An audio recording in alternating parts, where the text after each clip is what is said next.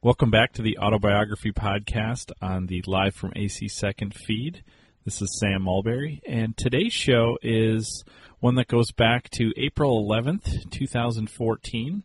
And I'm still at the point where I was interviewing some of my really close friends. So if you're a list, regular listener to this feed, this is somebody that you'll uh, likely be familiar with. This is Professor Sarah Shady. So she came to Bethel in 2002, and we talk um, in here about the, the first time we met. And Sarah and I have have taught uh, CWC together for about as long as I've taught with anyone. So um, she is really, uh, really a great friend um, and a great person.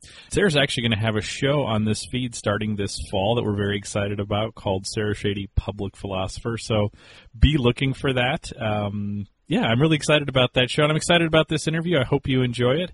I hope you have a great Fourth of July weekend, and we'll be back next week with um, with one more show. In fact, I'm going to post the uh, the next autobiography episode on July 4th because I'm a big podcast fan, and I know that a lot of a lot of folks take the week off as they should, um, but it's always like this very dry week for podcasts, and, and especially on the holiday itself. So I'm gonna I'm gonna set uh, one of these shows up to post on July 4th itself. So if you're looking for a way to um, to enjoy your Independence Day, you can um, listen to my podcast with Professor Kathy Nevins on July 4th. So until then, I hope you enjoy this interview with Sarah Shady.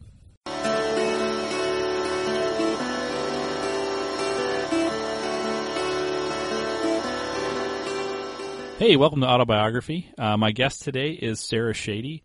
Um, she is the 2013 winner of the Faculty Excellence Award for Teaching. She teaches in the philosophy department. Um, and this was really just a great conversation um, that we had, sort of talking about her intellectual bi- autobiography, but also talking about kind of what it means to be a philosopher or to be a teacher who teaches philosophy and, and what is she.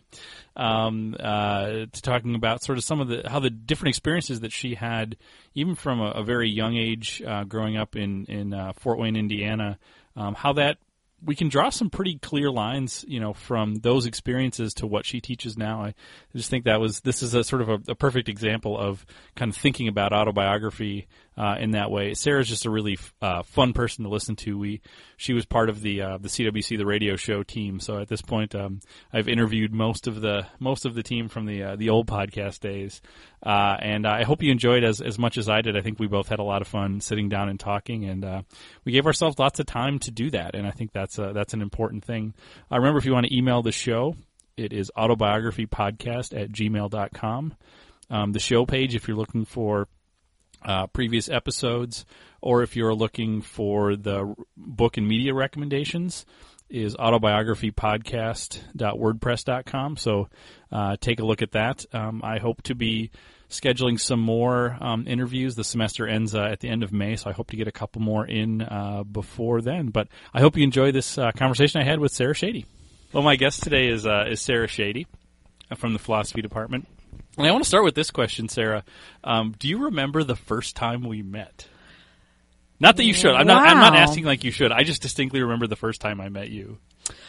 Well, it has to be. I in my in my mind, it would be somehow connected to CWC it's for not. the first It fall, is- and it's not. No, it was not on Bethel's campus. It was not on Bethel's campus. No, no. The first time we met was uh, at the old Har Mar Mall.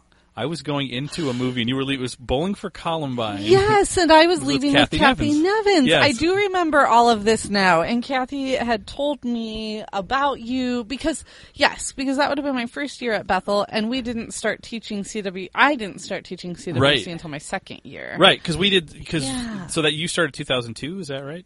At Bethel? I did start Yes. fall of 2002. Yeah, because I and then we started because we we started lecturing the same year in CWC in 2003. But yeah, I, that was the first time that I met you. I just remember it was very weird because I was going to a movie by myself and it was very strange. And I saw Kathy, and then we shared. so that's that's. Uh, I was just curious if you remembered. No, I can picture the whole thing perfectly now. Kathy and I shared a big bucket of popcorn at the movie, and yeah, and yes, All right.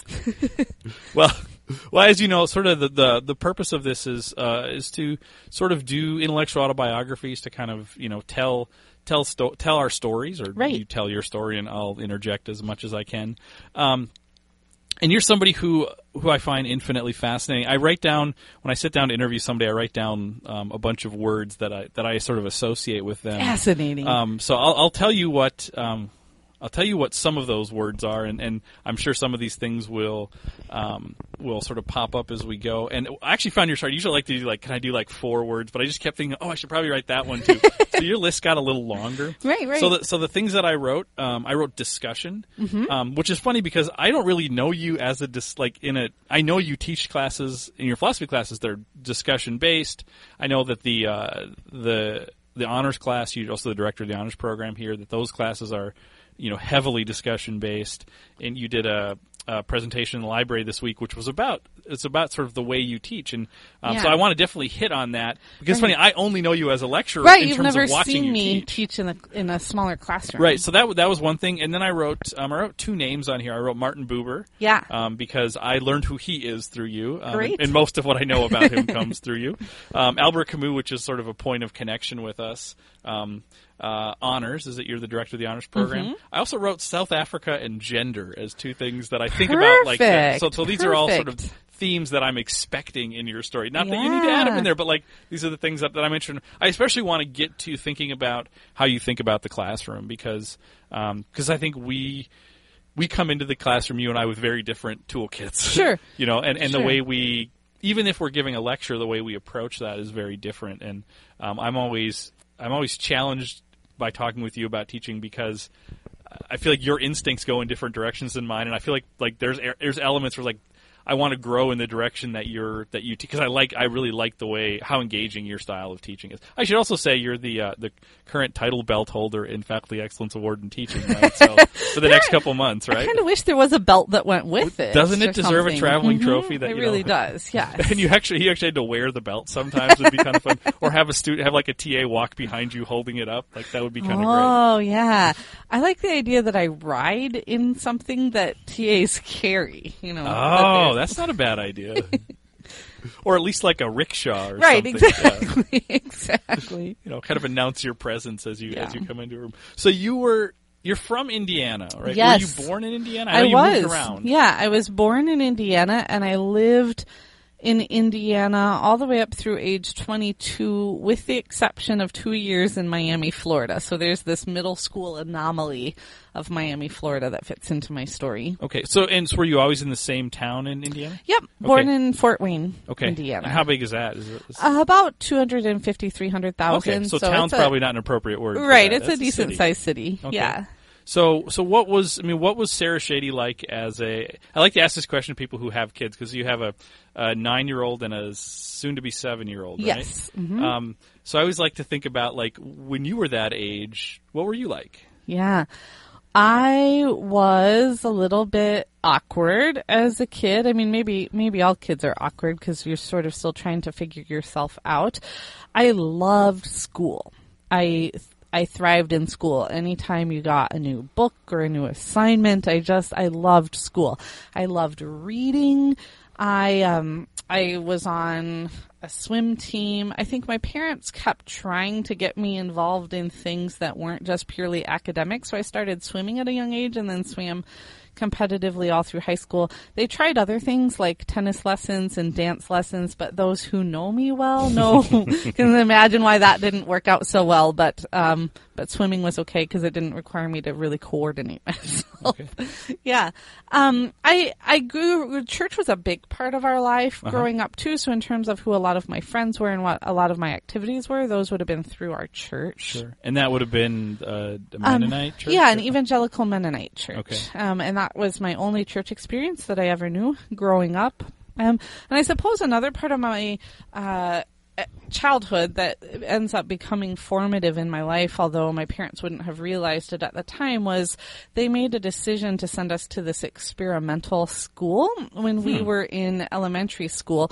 And so we lived in the suburbs, but instead of going to our local public school, we were bused into an urban school Uh, and so students who lived in the attendance area of that urban school still went to that as their school, but they it was a school where with focused programming on arts and humanities. So Okay. that was the lure to get suburban parents to send their kids. So we had a multicultural education. We were doing Spanish immersion back Oh, in the 80s Wow, and things that's, when that's pretty progressive. Right. That's and my parents weren't progressive. So it's they but they really thought education was important. and so that this was that was great- the motivation was just this would be a better school. Okay. Yeah, they'll have a better educational experience there. So, what did that mean for you to to live in the suburbs, but take this, but but but you know, go into the city for schooling? I mean, what was not? I mean, not just like having to make that trip, but I mean that that was your that was your your educational experience. What was what was meaningful about that? Yeah, um, and uh, and I can talk about that in terms of how it felt as a kid, and now how I reflect on how that shaped me as an adult. As a kid, it was a little bit strange because it meant I didn't have any friends from my own neighborhood. My friends were people I saw at church and people I saw at school. Um, well, I did have one neighborhood friend, but so my life was really fragmented in terms of the circles that I navigated. Now, I should also say, and um, you know, to to their credit, it's er, it is an ex- explanation. It's part of their own growing up. But my parents grew up in a very very small town um, with a very homogenous population, and so the multicultural part of the experience um, was uncomfortable growing up because I would have friends of different cultures and different races, but my parents were really nervous about hmm. inviting those kids to our house, which I wouldn't say was an act of racism by any means, but it was more ignorance Sure. and fear based, Sure. you know, than anything else. So I would I would describe it as a kid as very fragmented. What that was doing in my life though that I wouldn't know until later was exposing me to the the real beauty of figuring out how to build community amidst diversity and Sure. the different roles that diversity can play in shaping how we think about things and realizing from an early age on that nobody has the monopoly on what the world is like. sure. Uh, and and so that was a great so aspect so what what grade would, would did you start in that? Second grade. so I did pretty second through on. fifth through Okay. that program. Yes. hmm And was it strange, um, especially sort of the way you talk about um, sort of the background that your pa- parents come from? I presume your church was pretty homogenous. Yes, Right. absolutely. Was it strange in terms of you said, okay, I have friend groups at school and I have friend groups at church, and that those experiences were probably pretty radically different. I Yes. Okay. Yeah, right. And so, um, you know, as I was growing up, it really wasn't until high school where my life started to sort of synthesize Okay. a little bit more. Um, And why is, is that? Because you were going to high school where you lived, or what was the? Um, no, so I actually then I ended up going to a Lutheran high school, which is strange because my family has well, my uncle and aunt were Lutheran, but my parents wanted me to attend a private high school, and they said I could pick which one I went to, uh, and so I picked the one that my best friend from church was Okay. going to. So that's why I ended up there, and so that brought some of my worlds a little bit closer together between church and school. So did you did you um, attend the same high school as your sister? Or- No. So you guys so you each chose different schools to go. To Right. Okay. Yeah. Yeah. So, and and this I, I don't know how much of the story you want, but Oh, we'll see where this goes. So okay. So how I ended up needing to choose a private school is because of a really bad experience my sister had in in the local public school. So. When we moved to Miami, that was for me at the end of fifth grade and for my sister at the end of eighth grade. So for me, that meant I did sixth and seventh grade in Miami and then moved back to Indiana for eighth grade, which isn't the worst time in your life to move as a kid because between fifth and sixth grade, you're going to be going through transition anyways. For my sister, that meant two years of high school in Miami and then moving back to Indiana for two years of high school. She didn't want to move back. She hated those two years. Uh, she became really involved in journalism um, and wrote. It was at a very uh, racially and economically diverse public high school, wrote an article for the school newspaper about uh, Black History Month, asking a question of to what degree might that be healthy and to what degree might that actually be divisive in a student body. And actually, racial riots started in the school upon the publication of her article, at which point my parents said, well, You're going to go to a different school. So, Huh. yeah, it's the crazy kind of yeah, in between story. Well, I'm, I'm interested in, in, in sticking in the um, in the the elementary school you Yeah. were at. Um, sort of pre Miami. Although I do my favorite fact about the Miami um, the Miami schools, it's the same school that Alex Rodriguez was at at the time. right? Indeed, yes, exactly. Yeah. So was was that was that a person that people would have been aware of at the time, or was this before he someone would have been aware of him as a talented prospect type I, person? you know, that's a good question because I wasn't into sports enough. I mean, I think he would have been thought of as like the star of the high school Sure. baseball team. Okay. People who are really in the know about baseball would have seen a lot of potential in him, but it wasn't like everybody at the school felt like we were watching someone Okay. who was going to be famous. Well, I'm always curious about that. Like, yeah. like you know, people who go to school, even in the in the orbit of people who then rise to like superstardom. Like, could you see it? Like, that's kind of Right. that's interesting. But anyway, anyway, that you know, going back to the elementary school, I want to. I'm curious more about sort of that experience, especially. I mean, one of the things that I like to talk about here is. Um, kind of how our experiences shape the way we think about teaching, Right. Both in terms of what we study and what we teach, but how we teach. Mm-hmm. Um, so I mean, that sounds like a those are pretty formative years. Yeah. Um, and I and I'm I'm assuming um, someone looking at your current both scholarship and teaching would see all kinds of resonations between those. Yeah, it's an interesting question because I, so going back to this elementary school experience that's multiculturally based. So whatever topic we were reading, we were reading a lot of different voices on that topic. And if we were going in art class, we would be doing art from all over the world. In music class, music from all over the world. Uh, and we had this super interesting part of the day called block time. So every school day there was about an hour, hour and a half where you would pick a, an activity that you wanted to do. And about every month you would switch activities. And they were things like, I want to learn how to knit a scarf. I want to learn how to do ballet. I want to do logic puzzles. These really creative things that you could pick. And so there was always this aspect of school that was it's really fun to play around and experiment with new things. And I think, uh, as I think about my classroom now and having a discussion based classroom, I guess one of the ways that I think about teaching is a classroom space is this great place where we get to do the college version of, of play. So we're playing with ideas, we're playing with concepts, we're experimenting with things.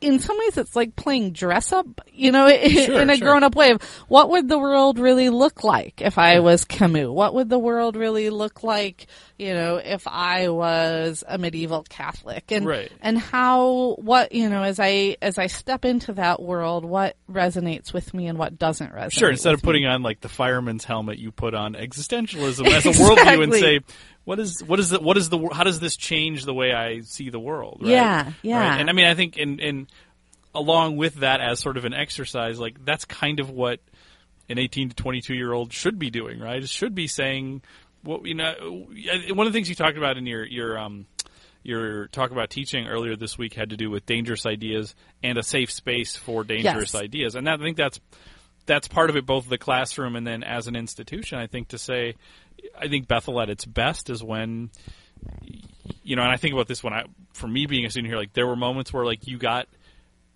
interested in an idea and you let it play out for a while to say what would what would it mean? And you and you let that idea challenge you and then you experience what what, what often the experience is is you start to see the shortcomings of holding one idea too strongly. You start to realize here's where those things crumble around it. Yeah, and I think because you know because I had the good fortune of growing up with parents for whom education was very important, growing up from an early age on in an educational setting where the whole idea was experimentation as a way to learn, I have never had a sense of fear about education. I've never had a sense of fear about the pursuit of truth.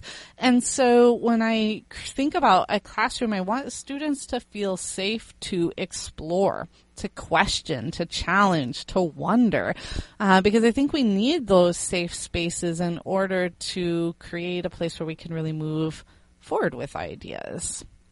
Um, my parents were never the sort, you know, they, they didn't, like some Christian families, I mean, my parents didn't really police the sort of music we listened to or the type of movies we saw.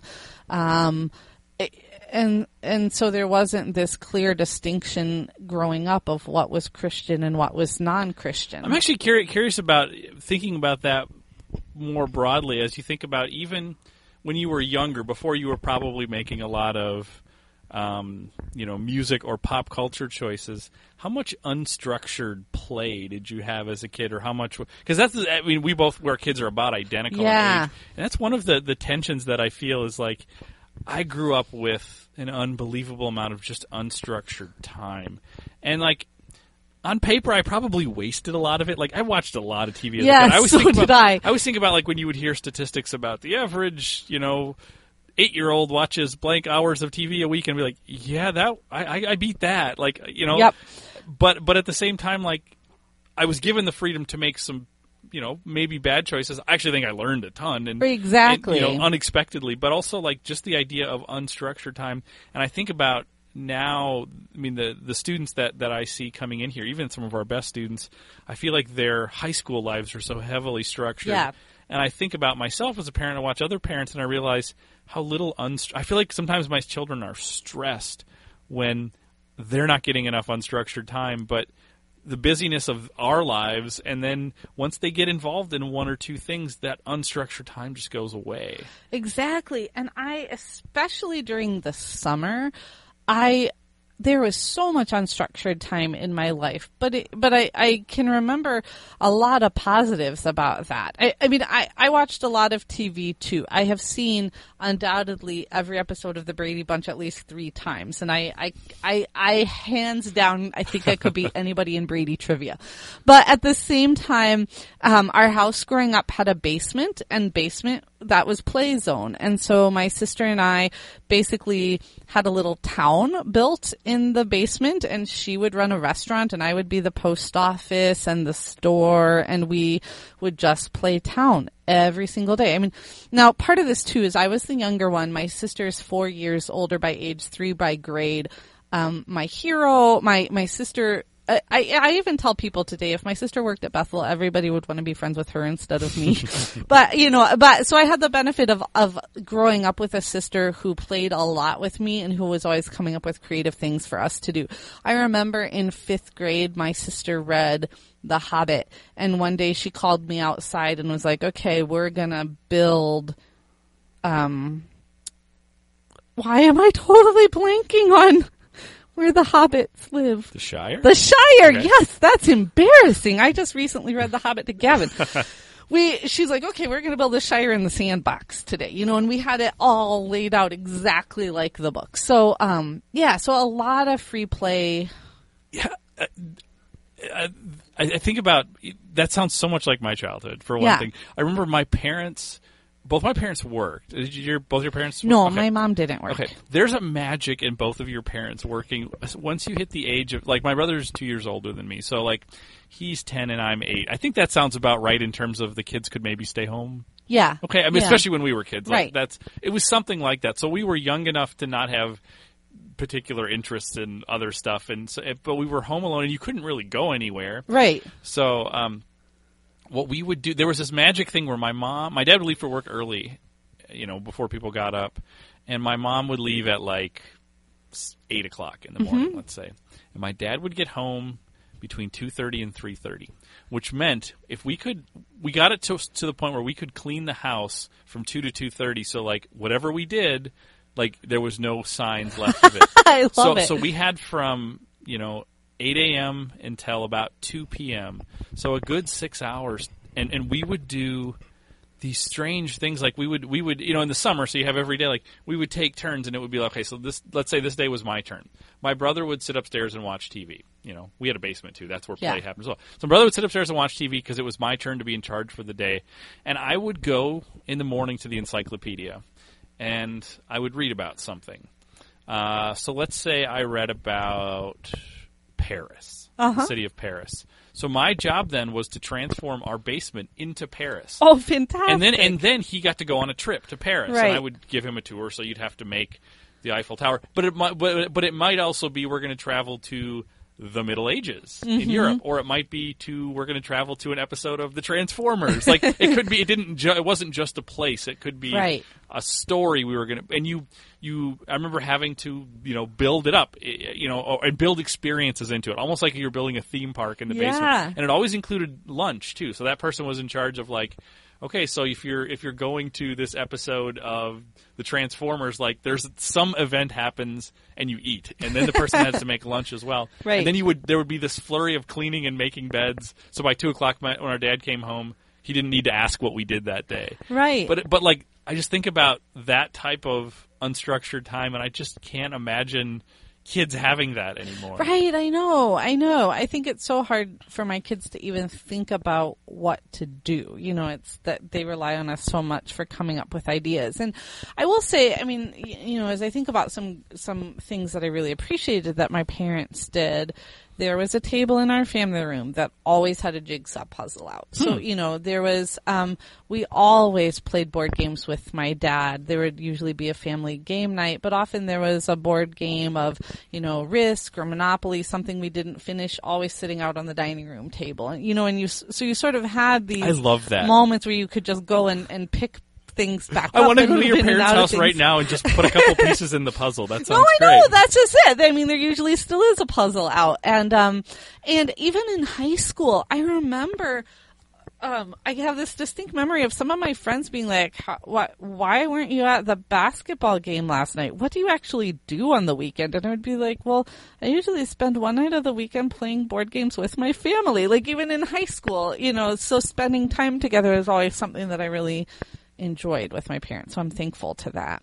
Wow, that that's Yeah. that's so cool. Like I want to do that. I want to get I want to get a puzzle. We we have a table. We could do it. It's just Right, like, right. We're just going to be the puzzle table, and I love that idea. Mm-hmm. Because we were up at Stormy over spring break, and Ann and I spent one day because it was just us and the kids, and the kids were doing something, and Ann and I spent the afternoon putting a very randomly like putting a puzzle together, and when we were done, we just turned to each other and said. That was just really fun. Like we had a conversation and sort of worked on our. And sometimes we wouldn't talk for like 10 minutes and we were just working and then all of a sudden something would come up and we'd start talking about whatever and it was just great. Yeah, exactly. We did that this winter now as our kids are getting a little bit older and a little bit you know, able to do more like a 300 or 500 piece puzzle, just having one out all the time. And yeah, so So if if, if I were to ask um, like 9-year-old Sarah, you know, what uh, what do you want to be when you grow up? What kind of answers am I getting? mm, nine year old Sarah grew up with a view of the world, and this carries on into high school Sarah, where women were supposed to grow up to be teachers or secretary administrative assistant or nurses or church pianists, and that was only to carry you over until you had kids and stayed home. Um, this terrified me as a kid. I mean, well, as I got into Those high school, options terrified yeah. you? Okay. So, uh, if you would ask nine-year-old Sarah, nine-year-old Sarah was going to be an elementary school teacher. Okay.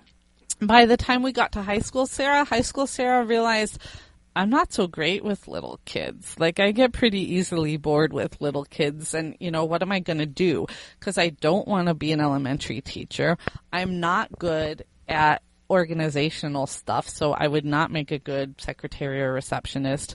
The sight of blood makes me almost pass out. There goes nursing and I had this crisis of identity of actually being a really gifted student, loving learning, and not being socialized in a way where that was easily going to translate into anything. So I actually, oh, go ahead. No, no. So, so one. I'm sorry. I'm sorry to you. Yeah. But one. I want to ask you two questions branching off from that. Yeah. The first is a short one. The second pushes our story forward. I think. Sure. So, so what does nine year old Sarah? We, we hop in the DeLorean right now. We we, we you know drive, fly, whatever you do in the in the DeLorean. Go back to I won't do the math to try to figure out what year would be to see nine year old Sarah. What does she think of Sarah now? Oh, I mean, does she even have a category to think about that, or that's a really good question. Oh my gosh. I, yeah. What I want to say is the fact that I turned out to be a teacher makes perfect sense to her.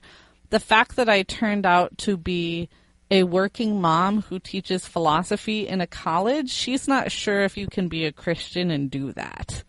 So she would find that very fascinating. I would have to explain to her how all of those pieces work together. so that'd be a fun lunch conversation for the two. of you. Right, I want to make this happen somehow. I'll, I'll exactly. when I get the flux capacitor up, then we'll we'll, we'll give this a try. So the the other question then I. Th- so you talked about you know in high school still sort of feeling starting to feel those tensions of these are the things which feel like options and none of them feel like me. I mean if I'm hearing correctly. right. Yes. So what opens your world up? What opens my world up in a few, a few different things are starting to open my world up. One is I have the most amazing youth pastor and his wife, a male youth pastor, but his wife, both of them are very involved in my life. Both of them have big views of the world. She's a working woman with a career, um, and they're they realize that I have a lot of questions and like to wonder about and think about things. And so my youth pastor starts taking me out for lunch or breakfast or just to ask deep questions. He'll just say, Sarah, I've got a question for you. What do you think about this? And for the first time, I'm, I start to realize as a high school student how much I like to think and that questions aren't bad and that it actually can actually, uh, from a perspective of faith, questions can bring me to a deeper faith. Um, so part of it is having an amazing youth pastor. Part of it is traveling.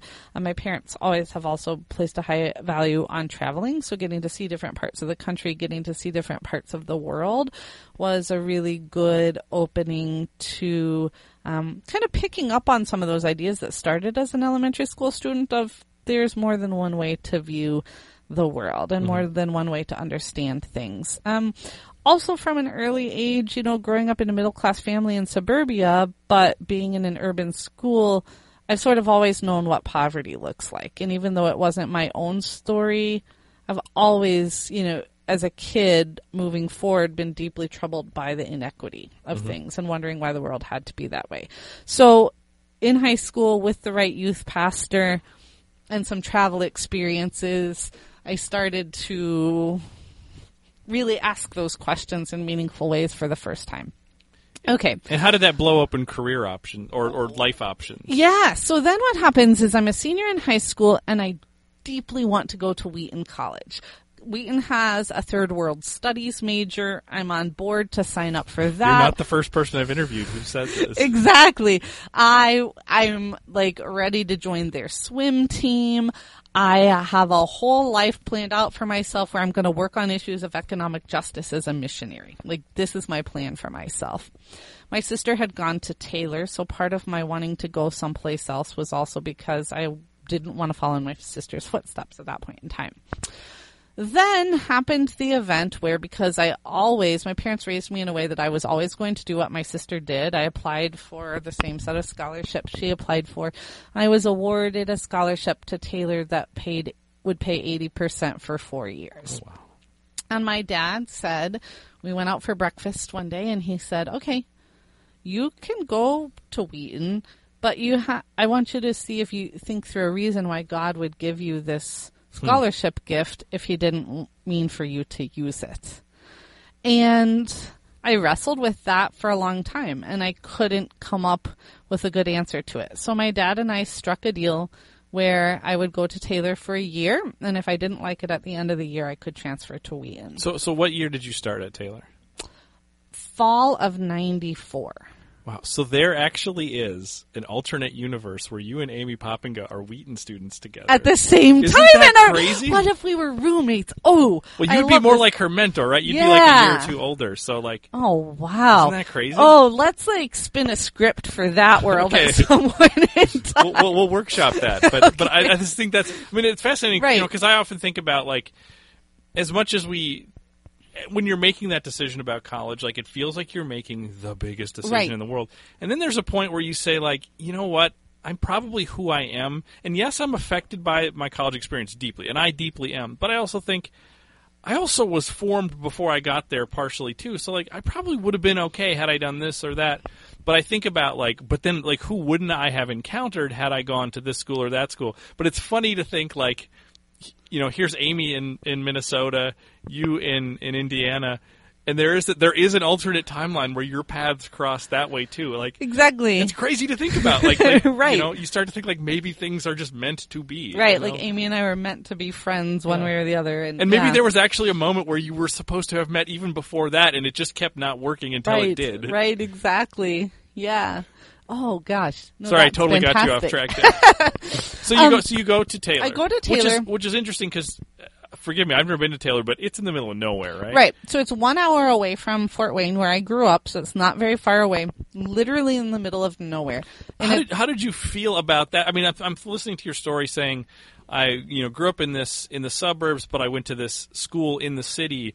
I lived in Miami. I travel. Like all these things are opening your world up, and then you go to what I can only imagine, and this might just be a bias, but like I can only imagine is just this tiny insular community, right? right. Yeah. You know. Why? I mean, why? uh, Well, you said why. You said why, right? Yeah, you know, but the, the and this is actually something that I think is a strength of Taylor as a place is I mean Bethel talks a lot about community and that's great.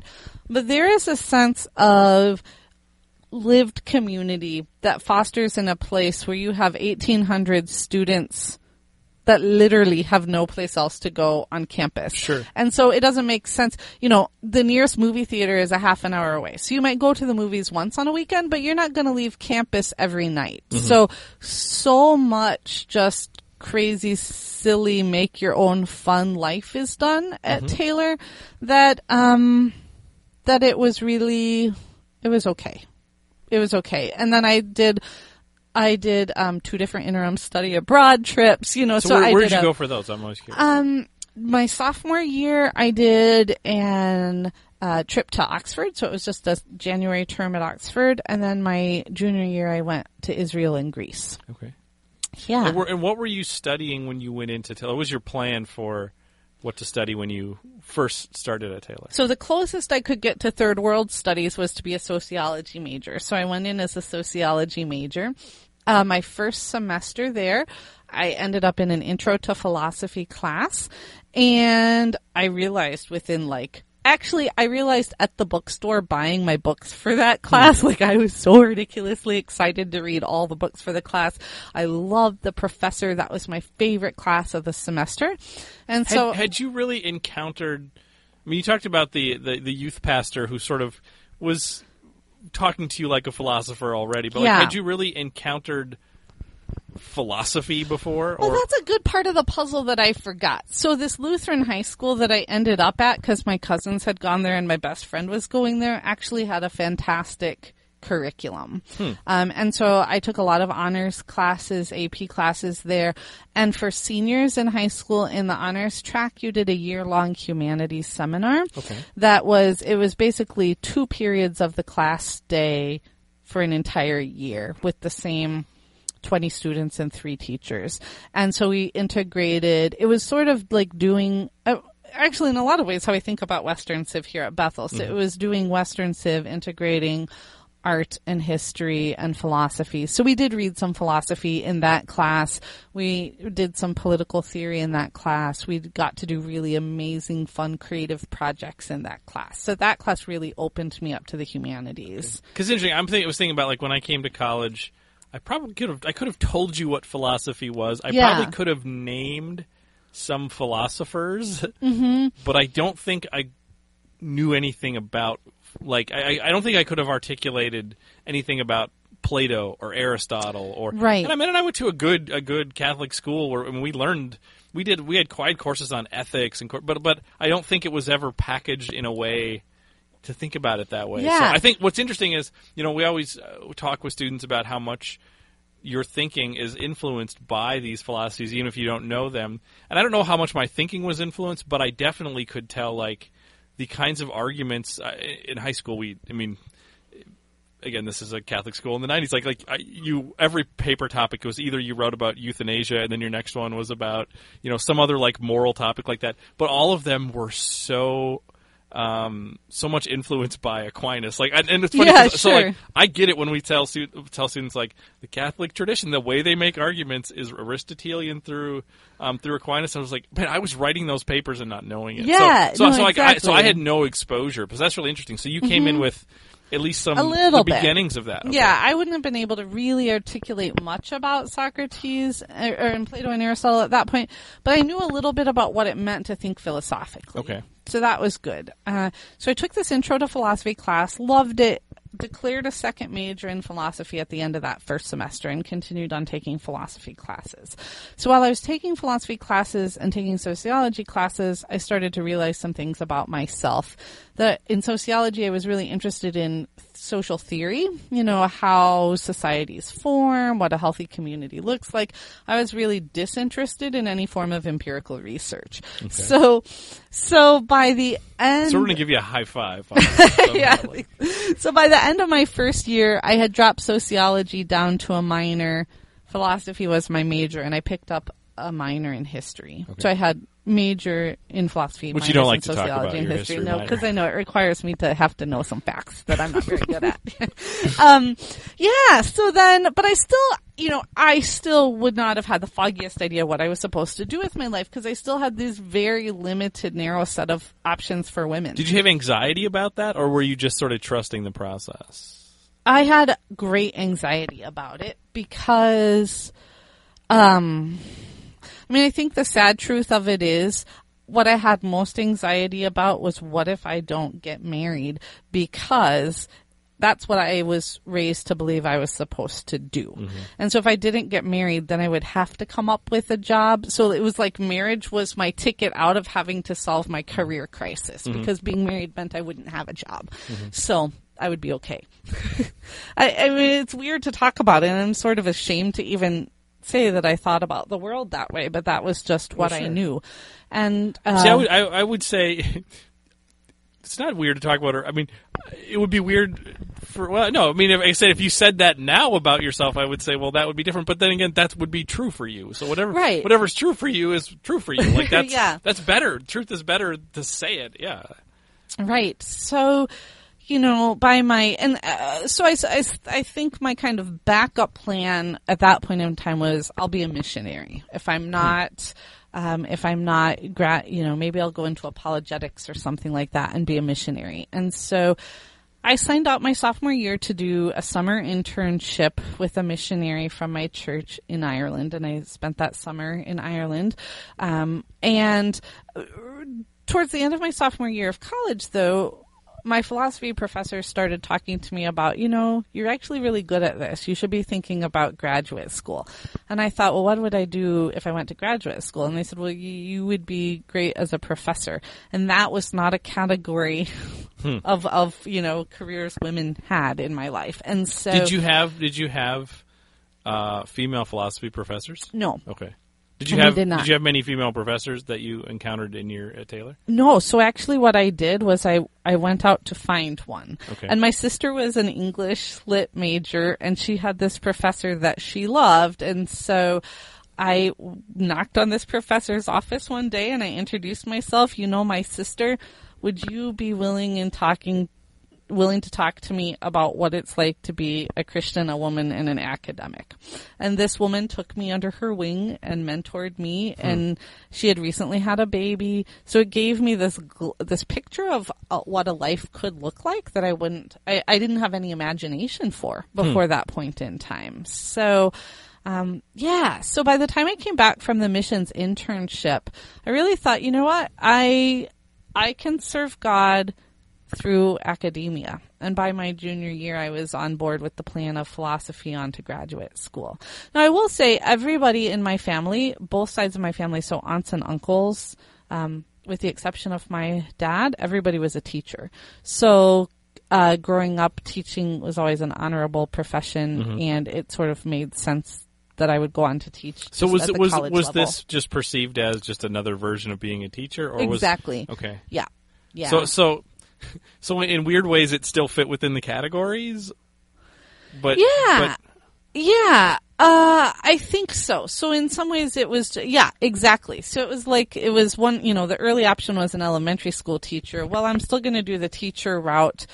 I'm just not going to do it as uh, at the elementary level. I'm going to do it at the college level. At the same time, too, and and I will say Taylor was not by any means progressive on gender issues, but I was a deep enough thinker that I was becoming deeply suspicious of a lot of the things I was told about what it meant to be a woman and how I viewed that growing up. And so on my own, I was beginning to question all of the myths of what women should and shouldn't be doing. Hmm. Yeah. So then, so how do you, how what was the process of making that move from Taylor to? Did you go right to South Carolina? I did. Okay. Mhm. What was what was that? What did that process look like for you? I mean, and I'll, I guess I'll ask both the process, but also uh, I don't know about how philosophy programs work. Like, how quickly do you need to to like have an area of study when you're going into your program? Did you need that before you?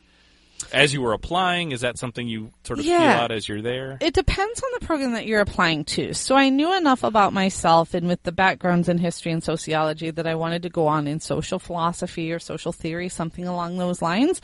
But I wasn't 100% sure what I wanted to lock myself into. So I particularly picked programs that could do social philosophy, but where I had some curricular options to move around as well. And that's one of the things that where South Carolina was a good fit. So I applied a few places.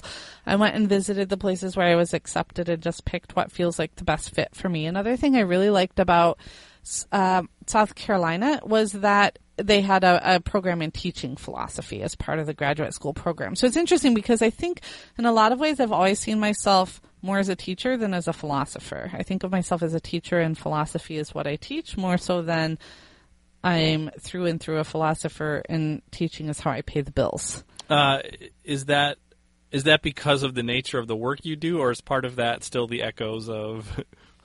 I think that's kind of rooted. I don't think it echoes back to the gender divide. I mean, I just think that echoes back to I have always loved the Okay. teaching, communicating ideas. Yeah. Okay.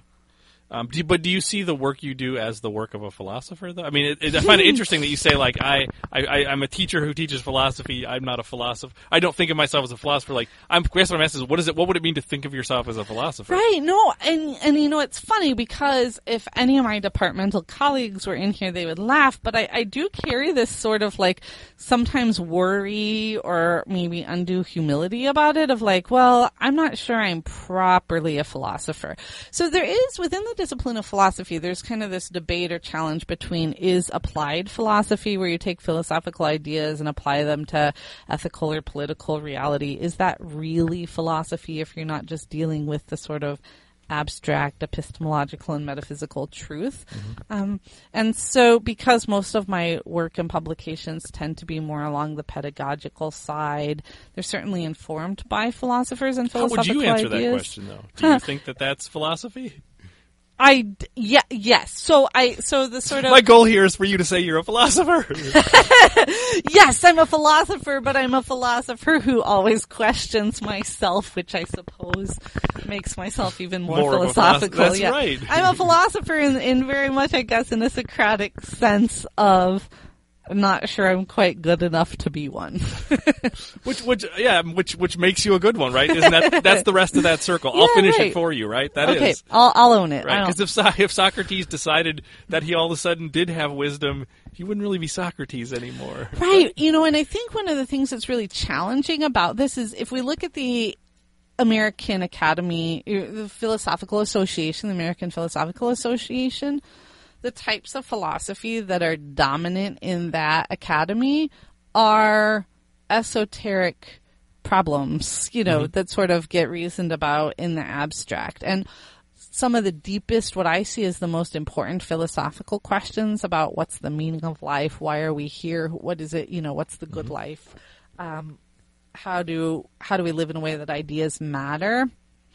Professional philosophy isn't as interested in those ideas anymore. So Hmm, that's that's the part of me that you know that sort of carries the chip on my shoulder about maybe not being a proper philosopher. But I decided a while back I don't care. All right. Well, I'm going to call you a philosopher from, from, here on out. So, um, what was graduate school like? I, I'm always Yeah. interested in, in that experience because that, uh, and maybe I'm just sort of thinking of my own story, but like that was as much as like high school prepared me for college. So like I could do well in college, but like graduate school was just such a uh, cultural shift, and I don't mean cultural in terms of I mean cultural in terms of academic culture, not in terms of I went to the small Christian school and then I went to the U of M because that didn't matter. Right, like, right, like right. I was I was ready for for that stuff. Yeah. But the cultural shift in terms of um, sort of what academics looked like, and and I, and maybe actually this is the small Christian college versus the the like the U of M for me, but but the sort of weird competitiveness of it and some of that stuff that Right, right, right. No, I, you know, I remember so well. I had a, some really good friends in graduate school. My friend Jennifer and I, we started the same year. We were some of the only women in the program. We became really close friends. And I remember early on, Jennifer and I having this conversation. I can picture her sitting on her couch in her apartment saying, wow, for the first time in life, school is hard for us, you know? Mm-hmm. And so it's sort of that realizing if you think about the percentage of people who go on to graduate school you, you, you've sort of finally gotten to this is my last academic frontier. Mm-hmm. And there was something about that that was really exciting. I loved graduate school because the first time i could really pick to only study the things that i was interested in. Sure. and at the same time it was deeply challenging. I had my very first semester I turned in a draft of my final paper to a professor and he called me into my office and said, this is so terrible. You have to start over from scratch on another topic. And I, I actually, as much as I didn't want to, I cried in his office. But that was such a pivotal hmm. Moment for me in two ways. Academically, I had to really learn what was going to be required of me in graduate school performance. In terms of personal life and grit, it was the ability to fail and figure out how to pick myself up and learn how to be a person who could learn from failure. sure And that was a lesson I hadn't had to learn well, before. that- that's interesting. I want to. I'm going to jump forward for a second here Yeah. because we've spent the last couple days working with um, things to do with the honors program here at Bethel. You're the director of the honors program, um, so we're earlier today we had a, a meeting where we were going through applications for the honors for next year's honors students. On Wednesday we had this full day meeting with consultants about the honors program, and I, I'm, I'm really fascinated by sort of the, the moment that high achieving people in whatever area they're high achieving in, the first time that they run into failure, mm-hmm. um, because I think I think uh, one of the hallmarks of certain kinds of high achieving people is this brilliant ability to avoid things that they're not going to be good at, right? Oh, exactly. you know, I mean, I, I'm, I'm making some assumptions, but you talked about like as a kid doing athletics and feeling like I'm of a feeling you probably weren't a high school athlete much. No, like because you got I out of that. swam, stuff. but yeah, right. But I mean, right. but but a lot of that other stuff, you're like, yeah, that's I, I don't I don't want to do these things that I'm that I'm. It's not that you don't want to challenge yourself, but you want to challenge yourself in places where you have a good chance of overcoming that challenge so you can face the next one, which is where a lot of growth comes from. But I'm interested in in those areas where we've been succeeding, hitting that wall of like, oh, this is this is new, right? Right, exactly, exactly. School had never been hard before. I never really had to work, you know, work to the work with a healthy sense of fear about I have got to do better than I think I can do. So, so what is it like? Because we don't teach graduate students here who are having that moment. What is it like when you're working with honor students and you're maybe watching them hit some of that? Right. You know, I try to create safety nets in classrooms. And so what I decided early on with the first semester honor students uh, was I was going to be a tough grader, but they had the opportunity to rewrite any of the major assignments in the class. And that felt like a good compromise for me. And actually, in some of my other classes, I do that too. It adds to the workload. But if you're willing to really work hard and demonstrate that you're going to learn what it is that you really need to learn or are being asked to learn, I'm going to give you credit for that. So, um, especially in a context where I know you didn't just blow off the assignment to, to begin with. And, Sure. you know, it's sort of replicating for undergraduate students that experience I had of being called into the professor's office and saying like, this is so bad, I'm not going to grade it. Right. You've got to start over with something else. And here are the very clear expectations. Right. And, you. and, you know, and, and part of me, part of me wants to believe that like, that paper really wasn't bad, but like that was this weird test that you passed. That it's like that they Yeah, do that with yeah, everybody yeah. to be like, look, we just want to see how you respond to this. Right. Like, oh, like, that's you interesting. know, yeah. and, and, yeah, but but but I also know that that feeling of like the first time turning things in. I remember the first time here when I turned in written work, thinking like, this is college now. Like, is are the standards di-? like? I remember feeling it, trying to feel out the standards of Right. what was good in high school. Is is that good here, or or am I? You know, or or, or, or like, how much do I need to raise raise the level of what I'm doing? Um, you know, and and ideally, you wouldn't raise the level just to like so I can meet the standards here, but you'd raise the level because it's worth raising the level. But exactly. yeah. Interesting. Right. So, um, so what did you end up studying at South Carolina? So you said you got to do the things you were really interested Right. in. So I found I really loved existentialism. That was a love that had started in undergraduate school, and I got to do more work in that in graduate school. Graduate school is where I became introduced to Martin Buber for the first time. Um, I found my dissertation advisor that way. Uh, in graduate school, I also got to read and study feminist theory for the first time in a really academic setting. Uh, yeah, so that was that was fantastic in all of those fronts. I uh, was taking a Heidegger seminar in graduate school. I had studied Heidegger at Oxford in the undergraduate study abroad program. I've always liked Heidegger. But I was really frustrated because, and, and existentialism tends to do this, it's very individualistic, and that mm-hmm. bothered me. I mean, this sort of commitment to community, to society, those sorts of interests really bothered me. And so I wrote this paper critiquing Heidegger on those angles, and the teacher of the seminar, the professor said, you know, great. Martin Buber makes the same critique. Read this book, and that was when I started reading Martin Buber, and then uh, that the professor of that seminar is who ended up becoming my dissertation advisor. Oh, that's cool. Yeah. That's very- And another thing that was wonderful about my dissertation advisor was when, um, so sort of, I'll bracket something off. I went straight from undergraduate into a PhD program. I wish I didn't do that. That's sort of one of my life regrets. I mean, it may, may meant that I started my life here at Bethel earlier than I might have otherwise. But I think master's program would have been good for filling in some gaps in my academic program. Would you would for- you would you think a master's program somewhere else than where you end up doing your PhD, or would that not matter? I don't think that matters Okay. so much. I just think you need more time. Okay. You need more time to develop the academic skills to make that leap. You need more time to figure out what it is you really want to specialize in. Because I got to the part of the program where they had to tell me, like, here's your deadline for picking a dissertation topic. And I was interested in everything. Sure, sure. And so my, um, the, Dr. Long, the person I knew I wanted to work with for my advisor, sent me to the library and he said the best research is done wandering the stacks. Wander the stacks until you have a dissertation topic figured out. So I was wandering the stacks one day and I found this like little pamphlet wedged in between a whole bunch of other books.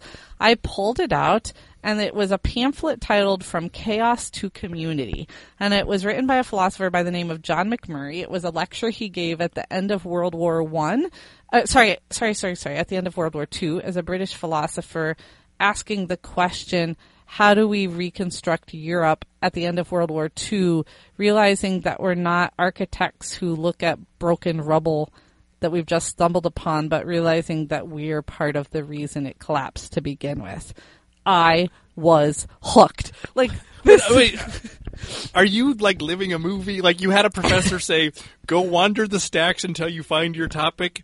You walk around and you find the little closet to Narnia. You open up. The, like that's what is that? That No, I know exactly. I think this is something that makes me so sad about the fact that increasingly all of our research is done online. Because when you're researching online, you don't find things by accident, right? Sure. You don't go looking on the shelf for one book and look at the interesting cover of the book sitting next to it. So I read this pamphlet by John Macmurray. I realized, wow, the library has a whole section of his books. I learned all about him. My dissertation advisor had studied Macmurray in graduate school, so we pieced together this dissertation of looking at concepts of community in the work of Buber, Macmurray, and Charles Taylor. Crazy. Yeah, yeah.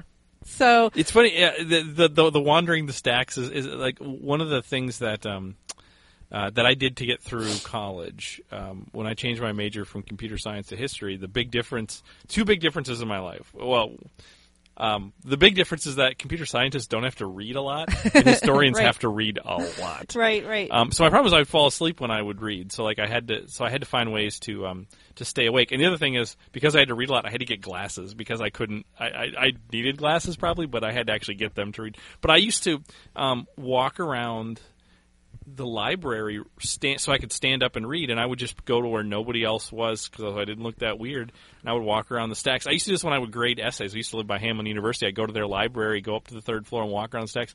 And I I remember constantly, you know, like you'd finish an essay, grading an essay, and I'd turn and look, and whatever I saw on the shelf, like.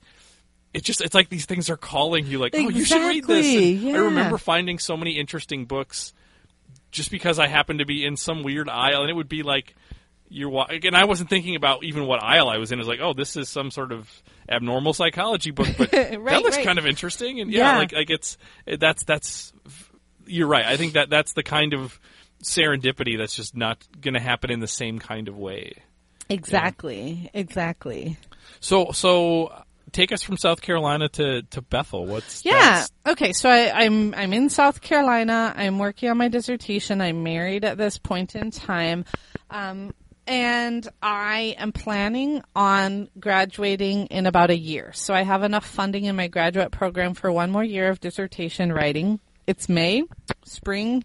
Thinking about one more year in South Carolina, and my phone rings in my office uh, at South Carolina my graduate assistant office, and it's Paul Reasoner from Bethel University in St. Paul, Minnesota. I don't have the foggiest idea who Paul Reasoner is, and he says, um, "We, I got your CV from a faculty member at Calvin, and I think you might be a great fit for a position we have open. Would you consider applying for it?" Inside my head, I said, uh uh like, I, I'm not just going to randomly apply for some job in Minnesota, you know? So I said, well, thank you for the information. I'll, I'll think about it and get back to you. Now, Jamie, my husband wisely said, I don't think it's every day that a job calls you. So what's the harm in, in exploring it? So Sounds like your dad talking to you about Taylor. Like, exactly, let's pay attention to exactly. things that are happening. Exactly. And so, you know, if we go back to that, that year in South Carolina, if I go back to around Christmas time, I had applied for a job at Calvin. We had a lot of friends in the Grand Rapids area. It's only three hours away from where we grew up in Indiana. Calvin is like, if, you, if you're, that is the quintessential department to be at if you're a Christian philosopher. Um, and they uh, they contacted me that they weren't going to interview me because they only wanted candidates that had PhD in hand, but they wanted to have dinner with me to sort of cultivate a relationship for the future. And so I said, "Great, sure." I had dinner with them at a philosophy conference with members of that department, uh, and I thought, "Well, that can't be bad." So the next thing I know, they Bethel had had a job open that whole year that I didn't even apply for because I wasn't even really formally on the job market. Bethel had not found a good fit in terms of specialization and qualification for the position they had open. And uh, in a conversation with a buddy at Calvin, Paul learned about me. So, in a matter of about two weeks' time, I applied for a job at Bethel and was flown up here to interview for it. It was finals week in May at Bethel, so they put together like a mock class for me to do a teaching experience. I gave a paper, uh, and they oddly, Bethel seemed so clearly a good fit for me when I was here. Um, and they offered me the job, and it was really easy within 24 hours' time to say, yeah. You know, I, I remember so clearly Jamie and I were out to dinner, and Jamie said, Yep, I guess we're moving to Minnesota. We had no ties to Minnesota, no idea what we were doing, Sure. but 12 years ago, we moved to Minnesota, and here we are now. That, yeah. that's. I feel like so many elements of your story, like they're they're the kind of things where it's like, yeah, if I saw that in a movie, it would be. uh, I don't know. Right, no. So, so I think what does this really say about me? What this really says about me is that God has to get my attention in undeniable ways. There you go. So, There you go. yeah, I'm a bit too much like Jonah, I think. Sure, sure. Um, so, so you think about you know what you do here at Bethel. We talked about the honors program. Yeah. Um, we talked about CWC. So, so you've taught on our Western Civ team pretty much unbroken since 3 um, so for 11 years. Um, Yeah. wow. uh, and and I mean you're one of sort of the core the core people in that course in terms of uh, in terms of shaping it in the, the summer of, of 2011, which was sort of the big. We actually scheduled a revolution in the class to say, okay, because we I think three of us had cleared sabbaticals at that point. Right, so it's like, right. okay, we don't want to overhaul anything until everybody's cleared. So we went into that with saying, okay, we're gonna open up every door and say we could change anything we wanted. Um, and I don't know how radical any changes were, but but, I think they added up to quite a bit. And I think it was pivotal in terms of a revolution of ownership in our own minds. Sure. If it was the moment in time where we were sort of committing to being the future of this class, which was a role we were sort of already playing, Mm-hmm. but it was the first time it really felt authentically ours to move forward with. Because we had the chance to look at everything and say, what do we think? Mm-hmm. Right. Yeah. yeah. Exactly. Um, uh, but in addition to that, I mean, what are the other? I mean, you you. Is this the first year of gender studies? Yeah. Okay. I worked on getting a gender studies minor at Bethel for eight years, and this is the first year that it's on. Uh, well, it will officially be on the books in the fall, but students can take courses in the minor now this year. It's the second year in a row now that I have taught the Intro to Gender Studies course, so that's exciting. That's been an important part of my identity and career here to, to see that come to existence is very exciting. Um, I teach environmental ethics. That's something I began working on in graduate school, so I've been able to keep that piece alive in my own work. Um, and then I kind of sometimes I teach social and political philosophies. I've taught existentialism here before. I, I kind of fill in some gaps. Well, I find it interesting. I mean, how much of the things that you are interested in and things that you teach, like it's not hard to find that in your story. It's not hard to be like, oh Right. yes, of course you would teach that. Like I think about things you said about the nine year old or things you said about the eighteen year old or the things you said about you at Taylor's. Like, oh yeah, like like you can draw some pretty pretty bold lines between those and be like, it seems it, it seems to make sense, which Right. is, which not everybody can say. That's oh, you know, so I interesting. think that's yeah. I think that's really that's really great. Yeah. Um, so when you think, I, I mean, I told you some of the things that I sort of think of when I think of you as a teacher. When you think about the classroom, I mean, how do you think of yourself as a teacher? I think of myself in a lot of ways as a co participant and as a facilitator of what's happening in the classroom. I mean, in all of my classes, yes, there are times where I speak as the authority, where I'm trying to teach a concept or explain a reading or introduce a theme. But I also feel like my job is to craft the activities and questions that sort of set the context of the play. I mean, it's sort of if I was a preschool teacher, it would be like, am I going to use the blocks today or am I getting the markers out? Right? I mean, it's mm-hmm. this sort of how do I set the stage for what do I want to happen in the classroom mm-hmm. today? And that's so much fun to think about.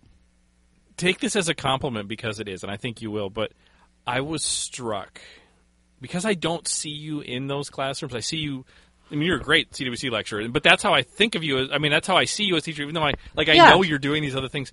I was struck by the talk you gave on Monday or on Tuesday. Um, your your talk about teaching. Um, by how much, and I don't know how much you how how like how much you connect teaching with this person, but like you were talking about how you think about the classroom almost with the exact words and hand motions that I use to describe Kathy Nevin's teaching. Oh, and Kathy Nevins is yeah. one of the most significant teachers in my life. I mean, Yeah. I don't teach anything like her, Mm-hmm. um, but that's like I, I took two classes with her, and I'm somebody who, as a student, like I was half of my brain was paying attention to what teacher was talking about and half was like like the craft. Like what are you what are you up to? Like i'm, I'm interested in in how, and, and i mean and i remember there was a moment where you were talking about dialing up the tension or dialing down the tension and i was just like that's how I talk about Kat. Like that's what Kathy does. So then I, so I start, and, and even as you're, were talking there about, you know, what things do we get out, you know, to, to sort of make this group work. And I just and I realized like you're in that stream of teaching, and I don't. I think I might not always give you credit for that. Like like I, I think of you in terms of. I think because I know you're a philosopher, I think of discussions, but like it makes me want to visit your classes and say like like like so much of it sounds like Kathy, and so and that's definitely meant to be a compliment. No, I know. I take it as a compliment. And it's, you know, one of the things that I'm very thankful for about the fact that Bethel was the end place where I ended up my career and hopefully will finish my career, you know, but, um, was, is, is because Bethel put so much priority on teaching excellence, I have been mentored from day one by amazing teachers here. So when I was hired, Marion Larson and Kathy Nevins were doing a lot of the faculty development. Mm-hmm. So in a lot of ways, Marion and Kathy have been formative in my own thinking about how I teach. My department historically has been known for teaching excellence with people like Don Postema and Paul Reasoner, David Williams. And so early on from being hired, I mean, I was terrified because I thought, how am I ever going to teach at the level of teaching that these people, you know, do? Mm-hmm. And so I have had wonderful opportunities to learn from great teachers. Um, you know, but it's interesting because a lot of it is, is instinct for me as well. And a lot of it also is in graduate school, having the chance early on to begin teaching so that when I started at Bethel, teaching itself wasn't new. Mm-hmm. Learning how Bethel works and what it would mean to teach at Bethel was new, but, but I was already three years into teaching by the time I started here. Mm-hmm. Um, I want to I want to move from teaching to to Sarah, not the teacher of philosophy, but Sarah the philosopher. Okay. As I was writing down questions, one question that I, I wanted to ask is sort of, uh, and I think I told you this one earlier, but like, what is? I don't mean this in terms of like what do you do with a philosophy major, but what is the role of the philosopher in the 21st century? Like, like yeah, what? That is such an excellent question, and I think if I if I kind of paint a brush for all of philosophy, I think one of the most important issues is to own the fact that ideas matter. And then I think in different historical contexts, what that means and why it's important is different. But I think in the 21st century, truth doesn't really matter anymore. Ideas don't really matter anymore. People want things that are sort of sound factish enough mm-hmm. that you can sort of spit it back or say you heard it somewhere and build a whole worldview on that. Mm-hmm. And you and and people are interested in ideas that are popular among you know other people that they hang out with who think the same way. And so I think as a philosopher, it's really important to say, hey, truth still matters and ideas still matter. I also think coming out of the 20th century and into the 21st century where we've got continuing growing global inequity, political fragmentation, those sorts of things. I think philosophers play a huge role in hope mm-hmm uh, and saying ideas matter, and that means change is still possible. We could still come up with a different way of doing this, of thinking about this, of imagining this. We can be different people, and so as a philosopher, I get really excited at the inspirational part yeah. of it in terms of let's ask the questions about what's working and what isn't working, and let's play with well, a way that we could imagine it being different. Right. I mean, I'm amazed as you were talking about like like you know the the world we live in, sort of the the truthiness world we live in, and and the the way we're just looking for the fact to make to justify what we think or to surround ourselves with like mind like uh, the thing that popped in my head is like oh we need Socrates more than ever right like no, exactly, like that's exactly, exactly. it right it's like yep. we need somebody to say let's start carving away what we don't really know um, because I think that's that's part of especially it's part of uh, you know one of the one of the critiques of of like the internet of, of the idea of the internet and all the knowledge on the internet is that we don't hold that knowledge in us anymore. Yeah. But it's like it's sort of out there so you know vaguely, well, I could look that up if I wanted. And then and that leads to a world where I can piece together what I want and and and so we really so we feel hyper intelligent um, but in fact we don't own any of that or we don't connect much of that. And that's one of the things i think as teachers yeah. we both look at is how do we help students to connect things? Because if you can make connections you're probably learning the ideas more than if it's just well i know how to look that up look up that that thing or, or this thing. So i think it creates a world where where we elevate our sense of what we're capable of or what we know.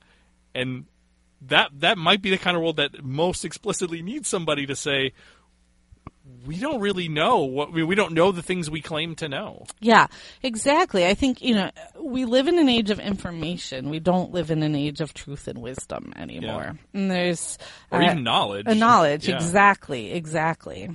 Oh, I, I, love it. Well, well, I, am taking a ton of your time. I think you're. Uh, I think you're going to go down as the longest episode. Oh so no! Okay. No, that's the best. Like, Gosh, because I feel like I could keep talking well, for hours. And, and I have to say, I have to say, like we talk about like humility, things like this, we need to be very proud of ourselves right now because there's a story you told me uh, on our way while we were walking up here today. You reminded me of Um, we used to do a podcast together in CWC uh, many years ago, and we did it with Stacy Hecht and Chris Right. Gehrz initially. And, and you came on. Um, Chris was gone sometime, and it was Stacy, you, and I. This was in the early years of the CWC podcast, and Stacy's a great talker, right?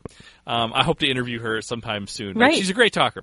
And there was this moment where she was talking about something, and we were both sitting there just totally into what she was saying. And she asked us a question, and we both sort of sat there and nodded. And Stacy said, "You know, this is just audio. You have to say something." And she said, "This is just Stacy and the two introverts." and and, but then there was a season. I think it's season ten of the radio show that you and I did a lot of episodes just Exactly. together. That might have been when Chris was on I think it sabbatical. was, And, yeah. exactly. and, and, and Amy was sometimes in and sometimes not. But like there were lots of episodes where you and I had to totally carry the ball ourselves, and uh, I feel pretty proud that we're like an hour eleven into Wow, this. and, uh, fantastic. And, I feel like I could just keep going too. But Yeah. but I, I, I, I want to sort of respect your time, and I have another I have another appointment I need to get to in Sure. probably about twenty minutes. So I want to, but I want to make sure to get to sort of the speed round questions. Those are Oh, questions okay, that I'm okay. asking kind of everybody. And speed never- round doesn't mean you need to answer them fast. It's just here's the things that I kind of want Yep. to ask uh, want to ask everyone. Um, the first is I'm I'm curious about um, if you could recommend a book. And not a book that you think is the best book you've ever read or the most important book, but if you could re- recommend a book that helps someone understand you, what would you recommend? So, a book you've read where you said, "Oh, that that text is somehow tapped into me. Like that helps explain part of me." So, I want you to recommend a book and then some other piece of media. It can be another book, it can be a movie, it can be music, it can be a play, it can be a TV show, anything. But but to, and I put I'll put these recommendations on the website, on Okay. the, the show page. So I'm just so I'm asking everybody that question. So I want to start with that maybe. Okay, book I and Thou by Martin Buber. I read that book once a year at least. Beautiful book, much more like reading poetry than philosophy. Deeply revealing about how I think about my myself, my relationship to other human beings, and my relationship to God. And was it in grad school that you encountered Buber? Yes. Okay. Uh huh. So that was when I, I read that book first in graduate school. Other piece of media, the film Big Fish. Hmm. I cannot, I, I can barely talk about that movie without crying. But uh, so in the issue of talking about truth and facts, the the other piece of the puzzle that fits into that for me is still the role of narrative. And sometimes the deep narrative that shapes our life is so much more powerful than the actual facts of our lives. Um, oh gosh, that's just an amazing movie on the relationship between truth and Ah, narrative. You make me want to watch it again. I, I remember I remember seeing the ads for it when it was coming out and just thinking like like what is this? Because they, Right, they just right. made it look so strange in a good way. Like I just didn't know. It was one of those where it's like. This looks cool. We're not going to tell you what it's about, but you Right. should probably go watch it. And yeah, and I just remember just being struck by struck by that movie. That that's fantastic. I now I want to I want to find a way to see that. Oh, we own So- it, so I'll bring it in Yeah, for you. yeah. I mean, I've seen it, but I want to Yeah. see it. I want to see it again. Right, So, yep. Um, this is this is not a speed round question, but because I have another Salinger fan here, which glass child are you most like, Oh, or do you Franny. identify with? Okay. I'm a, I'm a Franny. Franny, I've got a yes. When Franny is trying to pray her way to some sort of solidity in the world, you know, Lord Jesus, have mercy on me. Mm-hmm. Oh, I've prayed laying down on my floor with Franny so many times. So, I think that's such a good choice. See, I'm Buddy, but I don't know Uh-huh. how I feel about that. I don't know, like, I like, I don't know. I feel like is that like, I don't know what it means to say that, but like, there is not a character in literature that I feel like, like, because because one of my books about me would be. Uh, Raise High the Roof Beams and Seymour, Sure, which is like that's the book I want to. Like, I almost want to assign to my friends, just like just just read Seymour. be like, Yeah. it's it's weird. You might not like it, but like that's that is a lot of my brain laid out on the page. I didn't write it. I couldn't Yeah. write it, but it, that's a lot of how I think about life and art and right. and family and all of these kind of things. So so I just any anybody who's a Salinger fan. So I want to ask a question about Salinger then really quick.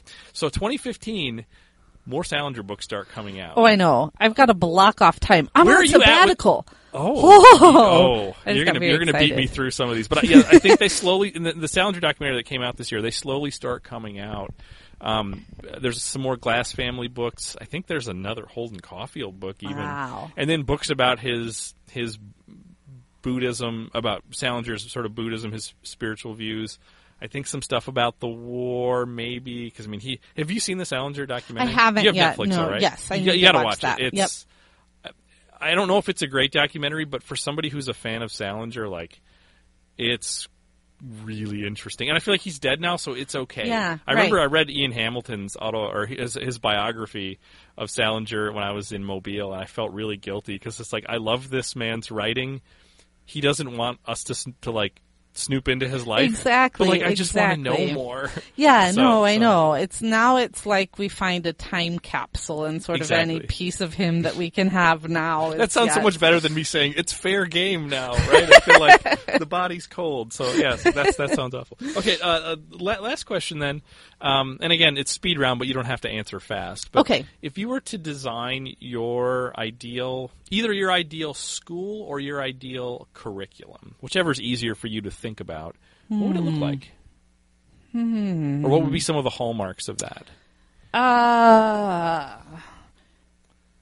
getting outside of the physical classroom would be a hallmark of it. And I'm going to list these not necessarily in order of priority. One of the things that um, that we didn't talk a lot about was when I had the opportunity to go to South Africa a few um, years ago, kind of on a, a faculty development study abroad research experience.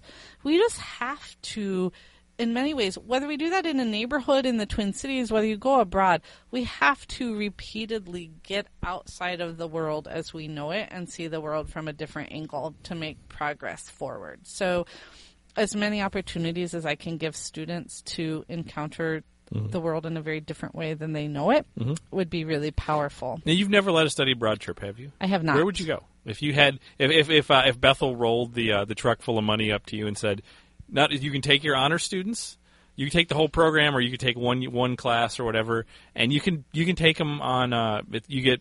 You know, three and a half weeks an interim style trip, but you can do it any time of year, so you don't worry about weather. Like, where would you take them? Oh my goodness, that's such a challenging question. I I'll make it easier. Where would you take them the first time? Doesn't need to be like this is where you'd always, but like where would the first place you'd love to take a group of students? I would love to travel with students to South Africa. Partly, I mean, partly because I'm thinking of a place where I know enough ab- about it that I mm-hmm. would know what I would do educational wise. But South Africa, I hear Brazil is like this too, but I haven't traveled to Brazil.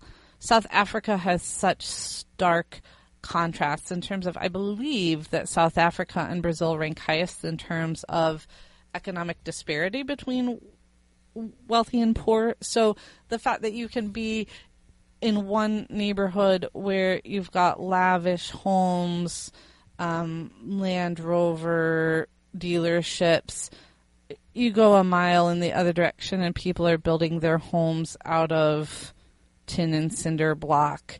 Um, I mean, we've got economic disparity in America, of course, but not quite to the same degree. And that is such a powerful experience. But I think also uh, South Africa is a wonderful place to visit in terms of the tension between challenge and opportunity or hope and despair. Their own story of coming out of apartheid, um, their attempt, you know, to have a really robust, healthy democracy, but facing so many social and economic challenges right now. Mm-hmm. Um, I think I love teaching students about tensions. Hmm. I love giving students intellectual or sort of practical kind of riddles where there's not there's not an easy answer out of this. We're not mm-hmm. going to be able to really answer this question, but we need to sit in the middle with all of the pieces of the puzzle you know, and look at those all at the same time. And South Africa is a wonderful place to get to have those sorts of conversations. Awesome. So, anything else on your curriculum? I realize I sidetracked you on your. No, curriculum. no, that's fine. Um,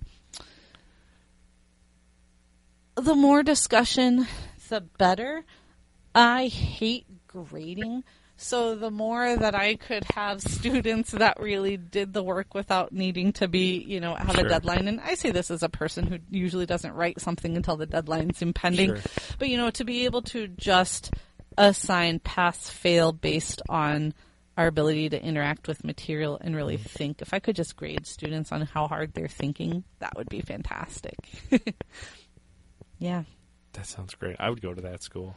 I would I would want team teaching. One of the best experiences at Bethel for me has been team teaching, collaborating with you and Chris and Amy and you know and Victor and Ruben and others and just having that chance to um I mean, I really think it's the, the the old statement that the whole is greater than its parts. Yeah. That the synergy of when we're all working on something together makes something really amazing happen. Well, I mean, I, I think that we're the most spoiled teachers here in a good way in that like we spend so much time watching each other teach exactly and i i forget about that when i start talk with somebody from a different you know from a different area who doesn't teach cwc or humanities and and I we start talking, and I realize like, oh, like they see them, the, their experience of teaching is so often them teaching because that's who Yeah. they have, and I realize like most of the time when I go to class, alm- almost most of the time when I go to class. I'm going to hear someone else to watch them and do the same thing I did as a student, which is 50% content, 50% craft. Like, how does how does Ruben ask these questions? How does he do that?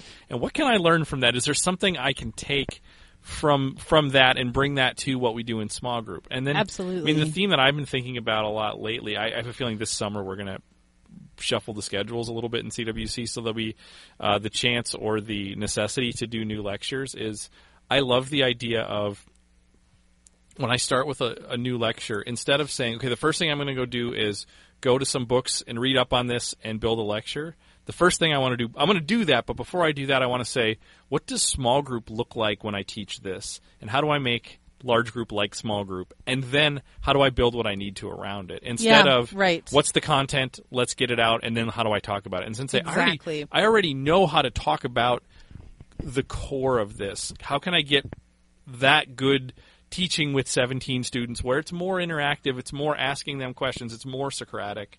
Not a lot because I'm not a great I'm not great at this, but it's more so. How do I bring that in? I mean, when I lecture on Augustine, that's rooted in how I teach Augustine small group, and that's exactly. the best lecture I do, right? Um, and the newer lectures I have have more to do with here's how I used to talk about it when I only talked about it in small group.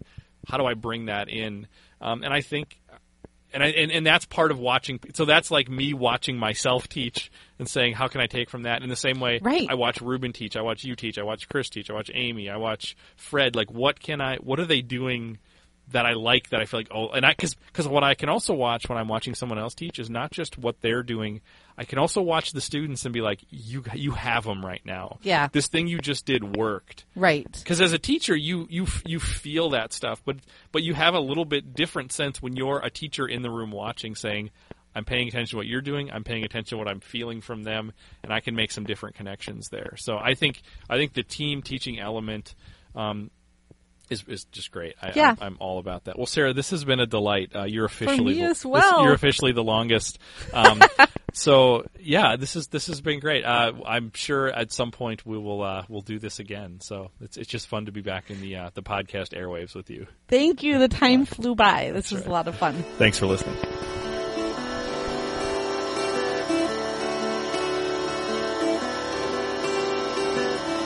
When we arrive, sons and daughters, we'll make our homes on the water. We'll build our walls, aluminum will fill our mouths.